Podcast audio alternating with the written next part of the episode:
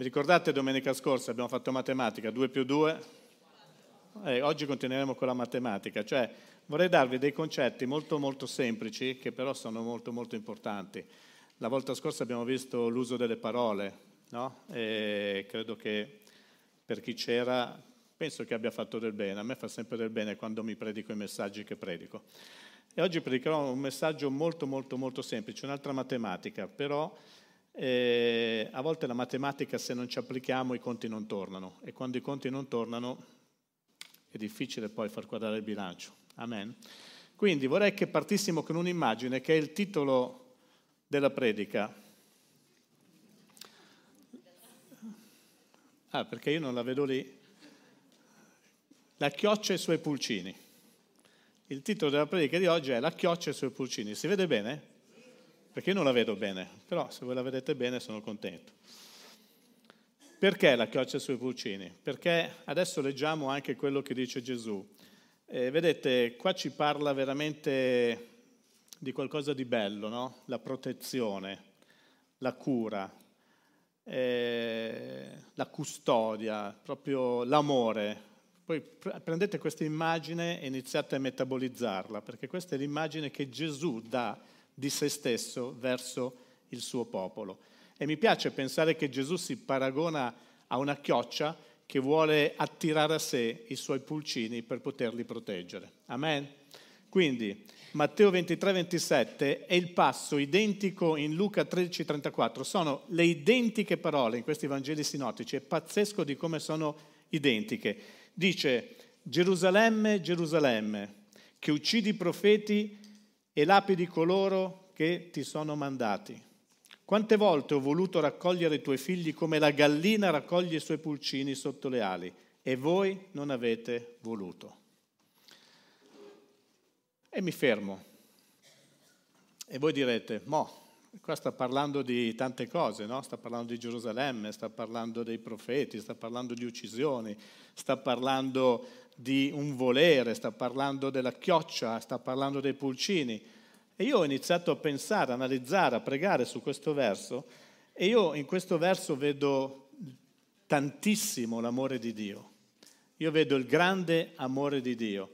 Vedo anche altre cose che possono essere eh, la sofferenza che Gesù stesso sta esprimendo verso il suo popolo e sta parlando di Gerusalemme, vedete Gerusalemme, Gerusalemme, quando c'è questo animo gentile di Gesù che parla in questo modo, c'è la sofferenza di Gesù rivolta verso Gerusalemme, verso il suo popolo. Perché Gerusalemme?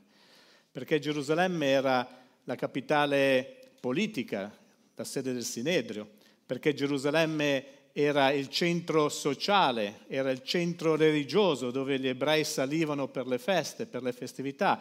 E quindi Gerusalemme sta rappresentando la nazione, sta rappresentando il popolo. È un po' quando noi diciamo, eh, parliamo di noi stessi, no? Dante, Dante. Io rappresento tutto me stesso quando dico così. E a volte quando sentiamo le voci che ci dicono Dante, Dante, mia madre mi diceva Dante, Dante, quante volte avrei voluto evitarti certi errori e tu non hai voluto. Ed è vero perché nel passato, nella nostra vita, se pensiamo a quante volte anche i nostri genitori, parlando da figli, eh, hanno cercato di darci dei consigli, di dirci delle cose per il nostro bene, ma noi non abbiamo fatto la scelta giusta, abbiamo fatto quello che volevamo. Perché? Perché siamo cocciuti, perché siamo eh, persone che vogliono sentirsi libere.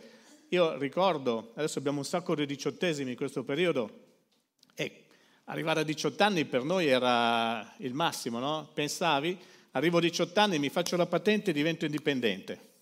Peccato per poi dovevi chiedere i soldi della benzina alla mamma, che poi dovevi chiedere le chiavi della macchina alla mamma perché tu non ce l'avevi, c'era sempre la macchina.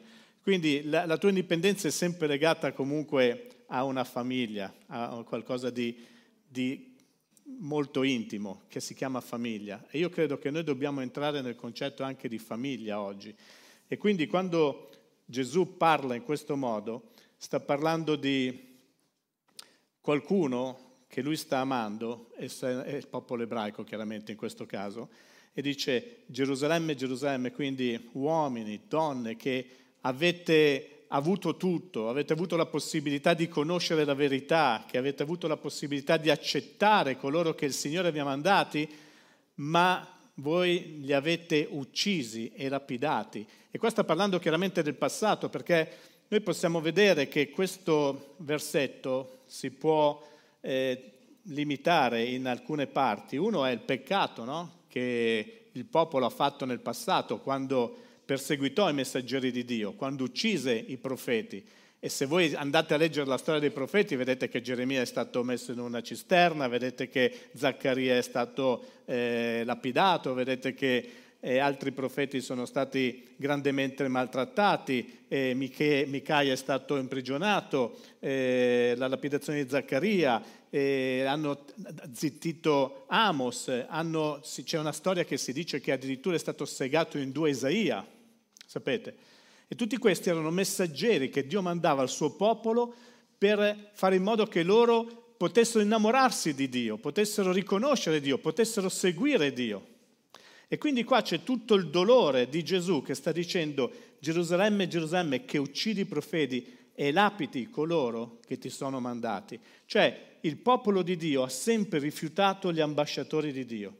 Il popolo di Dio si è sempre ribellato a coloro che andavano a parlare in nome di Dio e dire di fare qualche cosa per il loro bene, perché Dio ha sempre voluto il bene del suo popolo. E oggi vorrei essere molto conciso perché darvi la possibilità di comprendere che questo messaggio è per noi oggi. Questo messaggio viene traslitterato e il popolo che oggi è ancora Israele, il popolo di Dio, ancora Israele ha rifiutato il Salvatore perché prima ha rifiutato i eh, profeti, dopo ha rifiutato addirittura il figlio di Dio perché ha rifiutato Gesù, il Messia, tant'è che è stato ucciso anche lui. Quindi continuavano a uccidere i messaggeri, continuavano a uccidere coloro che portavano la buona notizia di Dio. E vedete, il popolo di Israele sta ancora aspettando il Messia, però noi, se siamo qui e ci definiamo cristiani, il Cristo lo abbiamo accettato, lo abbiamo riconosciuto, abbiamo ricevuto il suo amore, abbiamo sentito il suo amore, è cambiata la nostra vita quando lo abbiamo incontrato, è successo qualcosa dopo che Cristo è venuto a vivere nel nostro cuore, sì o no? Certamente sì, però ci sono ancora dei lati, ci sono ancora dei punti oscuri in cui noi resistiamo a quello che è il fare la volontà di Dio. Ci sono ancora dei punti oscuri che sono quelli che cerchiamo di tenere Dio a distanza perché abbiamo quasi paura di affidargli completamente la nostra vita. E qua c'è il lamento di Gesù che dice uccidi i profeti, lapidi coloro che ti sono mandati. Guardate, questo era quello che avveniva nel passato, quello che avveniva prima di Gesù. Dio ha sempre mandato persone a parlare al suo popolo, a avvisare il suo popolo. Ma poi c'è stato il grande peccato quando hanno rifiutato addirittura il Signore Gesù, suo figlio. Ma poi c'è il giudizio, perché dopo questi versetti anche, ci sono anche dei versetti di giudizio. Quindi la, la, la, situazione è che se tu non accetti Gesù nel tuo cuore, se tu non segui Dio nella tua vita, se tu non accetti i consigli di Dio, poi arriverà il giudizio alla fine, ci saranno i conti da pagare. E infatti nel verso 38 e 39 dice, ebbene vi accadrà come si legge nelle scritture, la vostra casa vi sarà lasciata deserta, perché vi dico questo, non mi vedrete mai più fino al giorno in cui direte, benedetto colui che viene nel nome del Signore. Quindi tutti quelli che rifiutarono Gesù e tutti quelli che rifiutano Gesù ancora oggi e, ci, hanno, ci avranno un giudizio da affrontare davanti a Dio. Ma questo brano è un brano di passione, un brano d'amore, un brano di avvertimento, ma è anche un brano di speranza. E io voglio vederlo soprattutto come un brano di speranza. Il grande peccato di Gerusalemme lo abbiamo visto, lo abbiamo verificato, ma sapete, Dio ha continuato a parlare anche dopo la venuta di Cristo attraverso i suoi servi. Se voi leggete atti, negli atti degli Apostoli si vede come sono stati trattati i vari servitori di Dio che parlavano a quel punto non più di Dio, ma parlavano della salvezza stessa che era Cristo, quindi iniziavano ad annunciare Cristo, quello che dovremmo fare noi tutti i giorni, annunciare Cristo, il Salvatore. Amen. E come andavano a finire? Pensate un po' a Paolo che cosa ha dovuto subire perché annunciava Cristo. Pensate un po' a Stefano che cosa ha dovuto subire perché stava annunciando Cristo. Ma pensate che cosa è successo agli apostoli. Sapete come sono morti gli apostoli? Ve lo voglio leggere perché forse non tutti conoscete la storia degli apostoli. In questa Bibbia c'è. A parte Giovanni, che è morto di vecchiaia in esilio sull'isola di Patmos dopo aver scritto l'Apocalisse, qua abbiamo Simone, cioè Pietro, fu crocifisso a testa in giù a Roma. Giacomo, l'anziano, non il fratello di Gesù, l'anziano, fu decapitato da Erode nel 44 d.C. Andrea, il fratello di Pietro, fu crocifisso su una croce di Sant'Andrea, sapete quelle che hanno il cerchio. Filippo predicò in Frigia e morì come martire, martire a Ierapoli. Bartolomeo fu missionario in Armenia, questo secondo me è quello che... e fu scorticato vivo. O là. Tommaso ministrò in Persia e India, morì da martire a Madras sul monte San Tommaso. Matteo morì come martire in Etiopia. Quando diciamo martiri vuol dire che sono morti di morti cruente. Giacomo il minore, il più giovane, Predicò in Palestina e in Egitto e fu crocifisso in Persia. Giuda, Taddeo, non l'Iscariota, predicò in Assiria e Persia, morì come martire in Persia. Simone lo Zelota fu crocifisso. Poi quello che prese il posto di Giuda, vi ricordate, Mattia, anche lui, predicò e morì come martire in Etiopia, senza parlare di Saulo, che fu Paolo, l'Apostolo, che fu decapitato da Nerone a Roma. Io quando leggo questo dico, Signore, quanto siamo lontani noi dall'essere tuoi discepoli, dall'essere persone che annunciano il Vangelo senza timore. Quanto siamo lontani dagli esempi che ci hanno lasciati i tuoi martiri. Sapete, la parola martire è una parola usata a volte così, con leggerezza. Ma quando parliamo di martire, parliamo di qualcuno che ha dato la sua vita testimoniando di Gesù Cristo. E io ho di là un libro, eh, Jesus Freak, I pazzi di Gesù, che ancora oggi nel mondo tante persone stanno morendo come martiri per testimoniare l'amore di Gesù, per testimoniare la buona notizia di Gesù. E quando penso a queste persone e leggo questi versetti, dico, non è che è cambiato poi molto da quello che succedeva ai tempi antichi a quello che succede oggi. Perché vedete, la storia si ripete. Gesù è venuto nel mondo e i suoi non l'hanno ricevuto, i suoi non l'hanno riconosciuto, ma lui nel suo grande amore ha avuto pazienza affinché altri potessero essere innestati in questo progetto di salvezza, di vita, che, perché Gesù ci parla di vita, di una vera vita, e ha avuto pazienza, ancora pazienza, e attraverso questa pazienza che, vorrebbe che tutti gli uomini potessero giungere alla conoscenza del suo amore affinché potessero essere salvati. Ma pensiamo veramente a questi uomini che, che fine hanno fatto? Ma perché, ecco, quando io eh, vacillo un po' nella fede, vado a leggere quello che è successo a, questi, a queste persone, vado a leggere quello che è successo a questi uomini. Perché? perché molto semplicemente la mia fede si rinfranca, perché dico, caspita, se uno decide di morire scorticato, vedete, c'è sempre la possibilità di rinnegare, eh? perché a tutti, quello che conosco, eh, viene data la possibilità di rinnegare il, il, Cristo, di rinnegare la fede per avere la salvezza. Ma se uno decide di non rinnegare, si vede che ha ricevuto veramente qualcosa, ha ricevuto veramente e quelle persone erano state con Gesù, quindi Gesù aveva trasmesso veramente la sua vita a queste persone, a questi discepoli, a questi apostoli. Allora dico, ah, Gesù è veramente esistito, perché uno non può morire come un folle per, per uno che non ha mai conosciuto, che non è mai esistito, giusto? B, era veramente qualcuno che faceva cose meravigliose, perché per rimanere fermi e essere scorticati vivi, essere decapitati, essere crocefissi, e continuare a professare che Gesù Cristo era il loro Signore, il loro Salvatore, si vede che era veramente il Dio che lui si diceva di essere, o no? E io prendo queste persone, le metto nel mio cuore e dico, se loro hanno vissuto tutto questo e sono rimasti fermi, hanno subito tutto quello che hanno subito e sono stati disposti a subire tutto questo, è perché veramente esiste qualcosa. Allora, quando dubiti della fede, quando dubiti di Cristo, inizia a riflettere su come chi è vissuto ai tempi di Cristo è morto,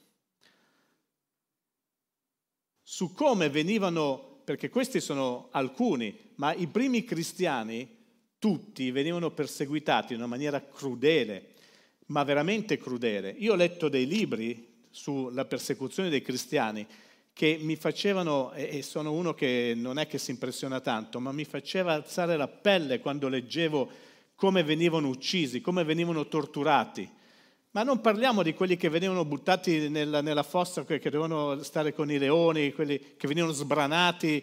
Non parliamo di loro, parliamo di quelli che venivano veramente cosparsi di pesce e buttati dentro una cisterna di ferro, sotto il sole rovente. E immaginiamo che cosa stavano subendo queste persone.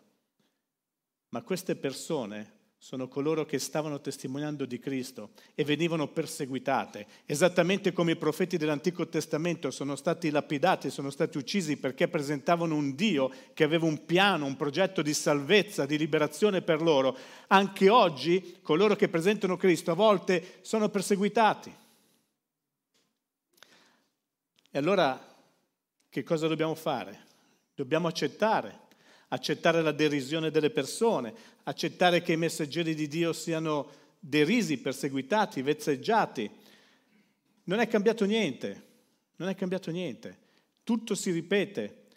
Però voglio dirvi una cosa, Dio ama i suoi messaggeri, Dio ama coloro che predicano il messaggio del Vangelo, Dio ama coloro che stanno dando la loro vita per questo compito. E ti posso dire che Dio è molto protettivo nei confronti dei suoi messaggeri e vuole prendersi cura dei suoi messaggeri, quindi si vuole prendere cura di me e di te. Quindi lui ha un piano preciso affinché le nostre vite possano essere nel palmo della sua mano e possano essere protette da lui stesso. Quindi c'è questo. Vedete, Gerusalemme è stato, eh, gli ebrei, quindi in questo caso lui dice Gerusalemme, è stato un popolo che con una colpa tremenda perché non hanno riconosciuto il, il Messia, perché non hanno riconosciuto l'amore di Dio. Ma a un certo punto vediamo quell'espressione che raccoglie tutto l'amore. Quante volte avrei voluto raccogliere i tuoi figli come la gallina raccoglie i suoi pulcini? Quante volte avrei voluto raccogliere, si riferisce non sicuramente alle 6-7 volte che Gesù ha visitato Gerusalemme, ma si riferisce proprio a uno sfogo, uno sfogo perché lui dice io avrei voluto darvi protezione, io avrei voluto essere lì con voi, io avrei voluto, ma poi lui ha fatto qualcosa, ma io avrei voluto raccogliervi. E vedete, quando vediamo questa immagine, in questa immagine traspare l'amore di Gesù, perché Gesù è amore, traspare l'amore di Gesù perché dice che lui ha dato la sua vita per noi e ha voluto proteggerci dando la sua vita per noi. Capite che la sua vita è segno di protezione per la nostra vita. A volte noi non lo comprendiamo questo, ma mentre lui dava la sua vita per noi, ci stava proteggendo e ci stava salvando. A volte noi non lo comprendiamo, ma dobbiamo tornare alle basi, all'origine del cristianesimo. Vi sto dicendo queste cose in, questi, in, queste settimane perché vorrei che prendessimo coscienza che abbiamo un tempo limitato da vivere su questa terra e dobbiamo spenderlo bene, non dobbiamo buttarlo via, dobbiamo usarlo bene. E quando Gesù parla ci dice chiaramente che il suo amore è stato grandissimo. In Romani 5.8 c'è scritto che Dio ha manifestato il suo amore Dio invece mostra il proprio amore per noi in questo, che mentre eravamo ancora peccatori, Cristo è morto per noi. Cioè voi immaginate, Cristo non è morto per i suoi amici, non è morto per le persone giuste, Cristo è morto mentre eravamo ancora peccatori, tutti eravamo peccatori. Quindi vuol dire che Cristo è morto anche per i suoi nemici, per coloro che lo, che lo hanno rifiutato, lui è morto anche per loro. Noi non siamo disposti a fare niente per i nostri nemici, non siamo disposti a fare niente per coloro che ci rifiutano, non siamo disposti a fare niente per coloro che non ci trattano. Cristo invece è morto per tutti affinché tutti potessero avere una chance, una chance di salvezza.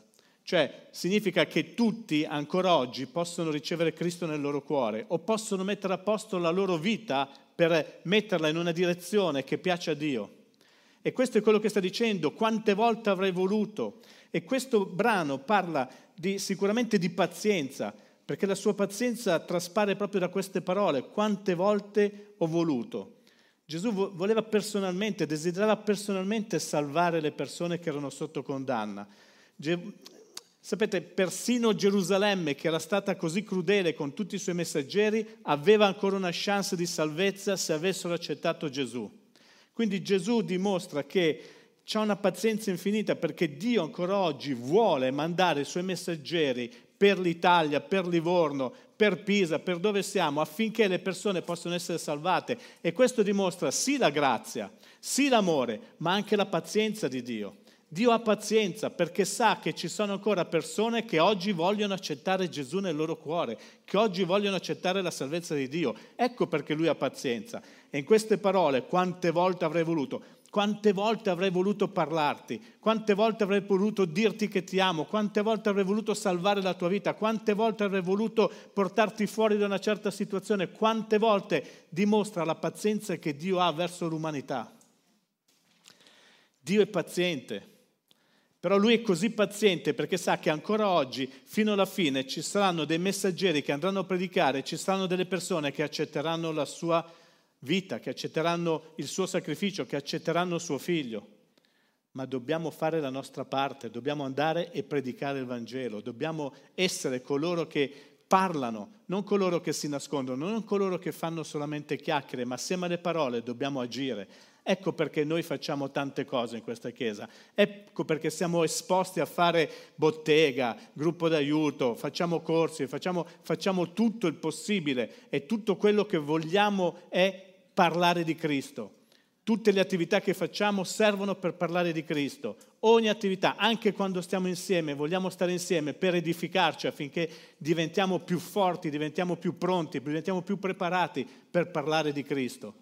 Il nostro fine deve essere ubbidire al grande mandato. Andate e predicate Cristo ad ogni creatura, non a qualcuno, ogni creatura. E qua dimostra che Dio ci dà ancora tempo. La pazienza di Dio continua a sopportare, a supportare l'uomo affinché possiamo portare qualcuno a capire che Cristo vuole salvare la sua vita. Amen. Poi c'è l'altra parola, quante volte avrei voluto, l'altra parola è raccogliere. È un verbo bellissimo se pensate, l'immagine della gallina che raccoglie i suoi pulcini. E questa è un'immagine di protezione, è un'immagine di premura, è un'immagine che Cristo vuole dare di se stesso per impedire che la nostra vita vada alla deriva. Sapete, ci sono vite che vanno alla deriva perché? Perché mollano, perché non hanno più Cristo al centro della loro vita e quindi si sviano e quindi devono affrontare i pericoli e il mondo da soli. Ecco perché mi rimetti la gallina, l'immagine della gallina, o c'è il video della gallina, non so cosa c'hai sopra, mettimi qualche gallina.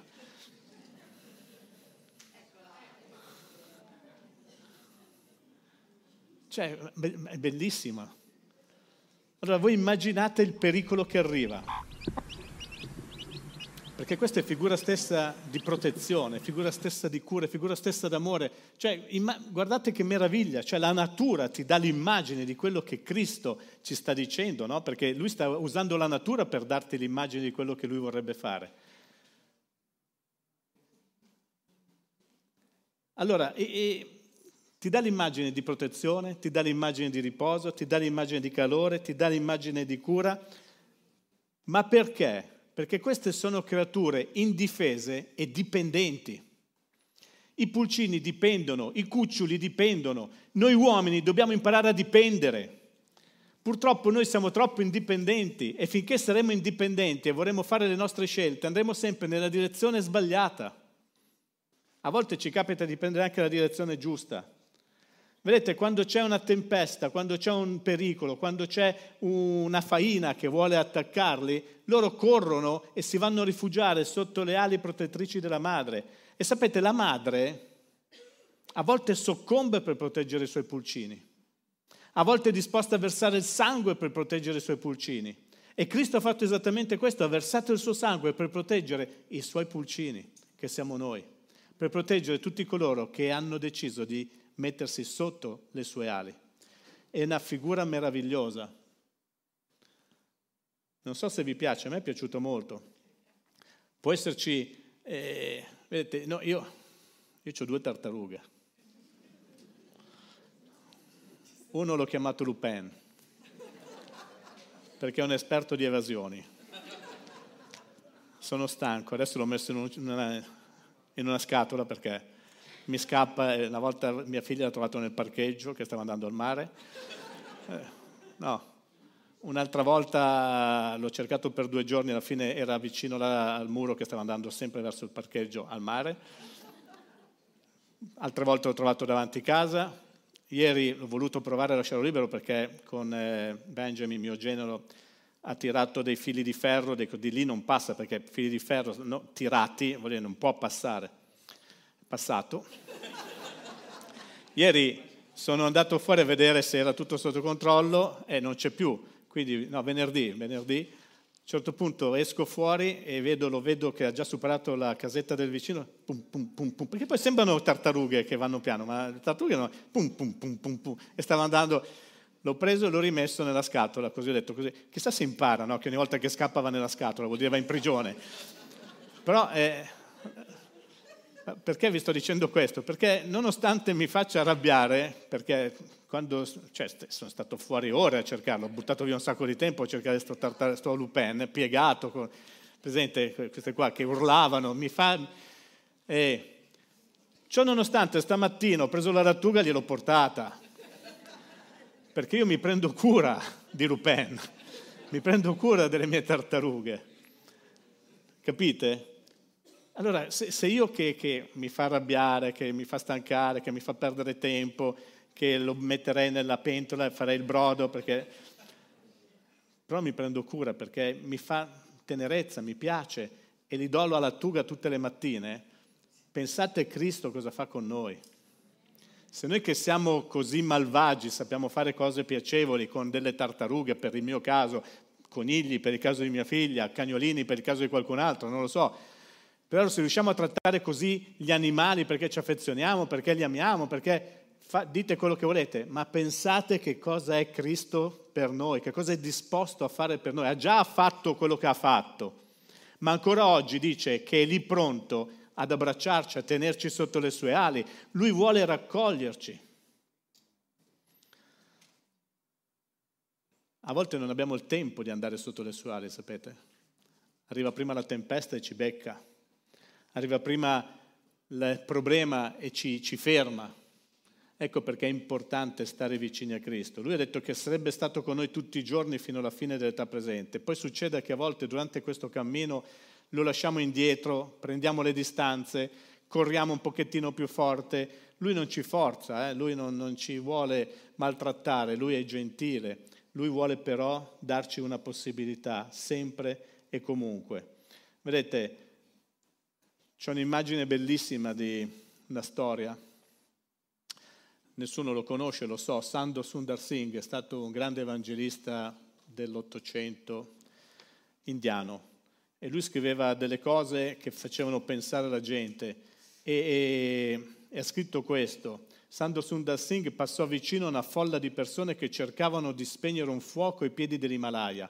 Alcuni di loro stavano osservando un albero i cui rami si erano accesi. Cosa guardate? chiese il Sandu. Loro puntarono a un nido di uccellini sull'albero e più in alto nel cielo un uccello che volava freneticamente. Un uomo disse, vorremmo poter salvare quell'albero, ma le fiamme sono troppo alte e non possiamo arrivarci. Alcuni minuti dopo il nido era in fuoco. Il Sandu pensava che la madre sarebbe andata via, ma invece essa volò sul nido, stese le sue ali sui suoi piccoli e fu bruciata con loro. Una madre non abbandona mai i suoi figli. Dio non abbandona mai i suoi figli. Dio si vuole prendere cura di noi fino alla fine dei nostri giorni. Anche quando stiamo bruciando, Lui è lì con noi. Lui non vuole che noi andiamo incontro ai pericoli. Ecco perché Gesù fa questa affermazione. Io voglio raccogliervi sotto le ali, sotto le mie ali. Esattamente ha fatto l'immagine della madre chioccia con i pulcini, perché i pulcini sono esseri dipendenti, non indipendenti. Noi dobbiamo imparare a capire, comprendere che siamo dipendenti, non possiamo essere indipendenti da Dio, non possiamo vivere la nostra vita come vogliamo, noi dobbiamo vivere la nostra vita come vuole Dio, perché lì sarà il segreto della vita abbondante, lì sarà il segreto della vita vittoriosa, lì sarà il segreto del gustare la vera vita, il gusto vero della vita. Pubblicità, vi ricordate, il gusto vero della vita. Cos'è la Cinar? Sì? Quelli quelli che sanno, che vedono carosello. Il gusto vero della vita non è essere indipendenti, il gusto vero della vita è sapere che c'è qualcuno che, al quale noi dobbiamo rendere conto, quale, dal quale noi dipendiamo, che si prende cura di noi tutti i giorni, che si preoccupa di noi, che vuole darci il meglio. Noi invece siamo a volte cocciuti, prendiamo le distanze. Il significato di tutto questo è che Gesù ha fatto qualcosa di meraviglioso per gli uomini e vuole ancora fare qualcosa di meraviglioso. E ogni volta che ascoltiamo il Vangelo e sentiamo questo impulso nei nostri cuori, noi dovremmo correre sotto le sue ali protettrici e dire, Signore, sono qui, sono qui, la mia vita ti appartiene, so che tu ti stai prendendo cura di me, perché Lui vuole proteggere veramente la nostra vita, Lui vuole darci veramente il meglio e Lui vuole che con Lui stiamo al sicuro. Con lui io sono al sicuro.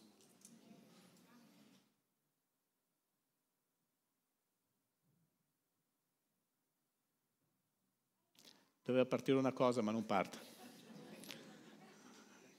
Il bello della diretta, il bello di chi...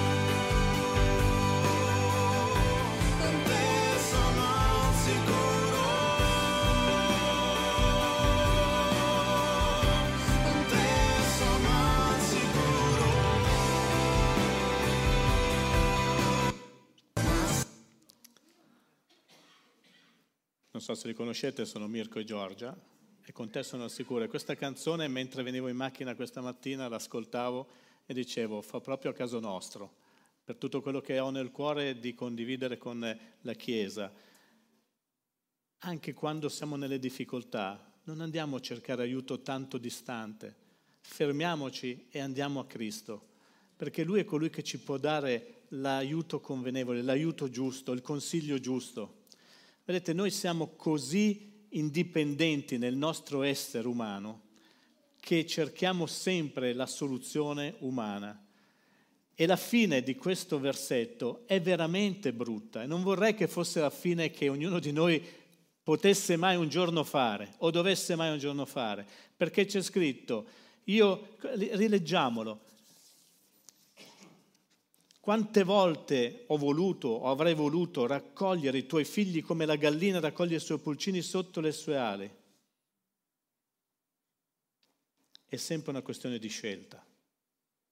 E voi non avete voluto. Cristo è ancora lì, con le braccia aperte.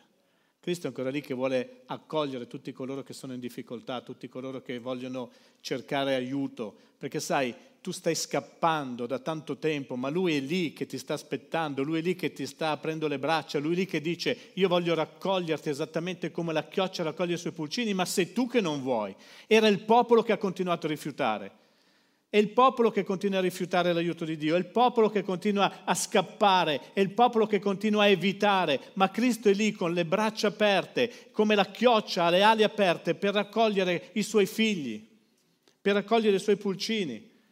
Noi rifiutiamo le condizioni di Dio, rifiutiamo i principi di Dio, rifiutiamo quello che ci chiede di fare Dio perché vogliamo essere indipendenti, ma abbiamo bisogno di Dio perché noi non siamo indipendenti, siamo dipendenti. E Dio ci dice qualcosa di profondo. Io ti amo così, così tanto nonostante che tu hai rifiutato i miei profeti, nonostante che tu hai rifiutato i miei messaggeri, nonostante che tu rifiuti ancora oggi le persone che io ti mando a parlare di me affinché tu possa avere una vita degna di essere vissuta, io sono ancora lì che ti aspetto, sono ancora lì pronto ad accoglierti, come la chioccia accoglie i suoi pulcini, sono ancora lì. Ma sai una cosa, sei tu che non vuoi. E lo dice, ma voi non avete voluto, ma lui ha ancora pazienza, lui è ancora lì che aspetta perché vuole darci la sua protezione. Gesù vuole proteggere la nostra vita da tutto quello che sta succedendo, vuole proteggere la nostra vita da tutte le brutture di questo mondo, vuole proteggere la nostra mente, ma noi dobbiamo fare la nostra parte e dire sì lo voglio. Siamo noi che dobbiamo accettare la sua protezione. Questo viene anche nel mondo secolare. Avete presente la protezione dei testimoni? Sapete che cos'è? Quando qualcuno si pente la polizia gli dà la protezione a vita, protezione ai testimoni, la mette in una casa sicura, gli cambia la carta d'identità, gli fa tutto quello che deve fare affinché chi potrebbe volerlo morto non lo trovi. Protezione ai testimoni. Gesù ha fatto questo, ci ha dato una nuova identità, ci ha dato una nuova immagine di noi stessi, ci ha dato una protezione ai testimoni, finché noi possiamo continuare invece a testimoniare, perché mentre testimoniamo Lui è lì che ci protegge. E non c'è niente, nessuno che ci potrà toccare finché Lui è al nostro fianco. Ma siamo noi a dover scegliere di volerlo.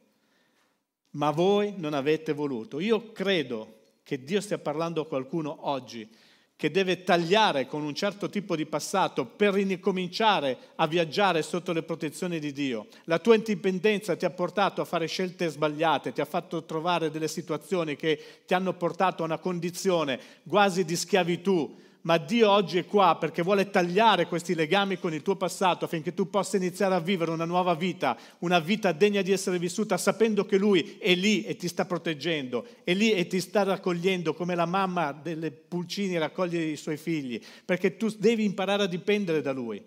E non è una cosa nuova, perché in Giovanni 1, 11, 13 dice chiaramente, è venuto in casa sua, i suoi non l'hanno ricevuto, i suoi non l'hanno ricevuto, però dice anche a tutti quelli che l'hanno ricevuto, egli ha dato il diritto di diventare figli di Dio, a quelli cioè che credono nel suo nome, i quali non sono nati da sangue né da volontà di carne, da volo- né da volontà di uomo, ma sono nati da Dio.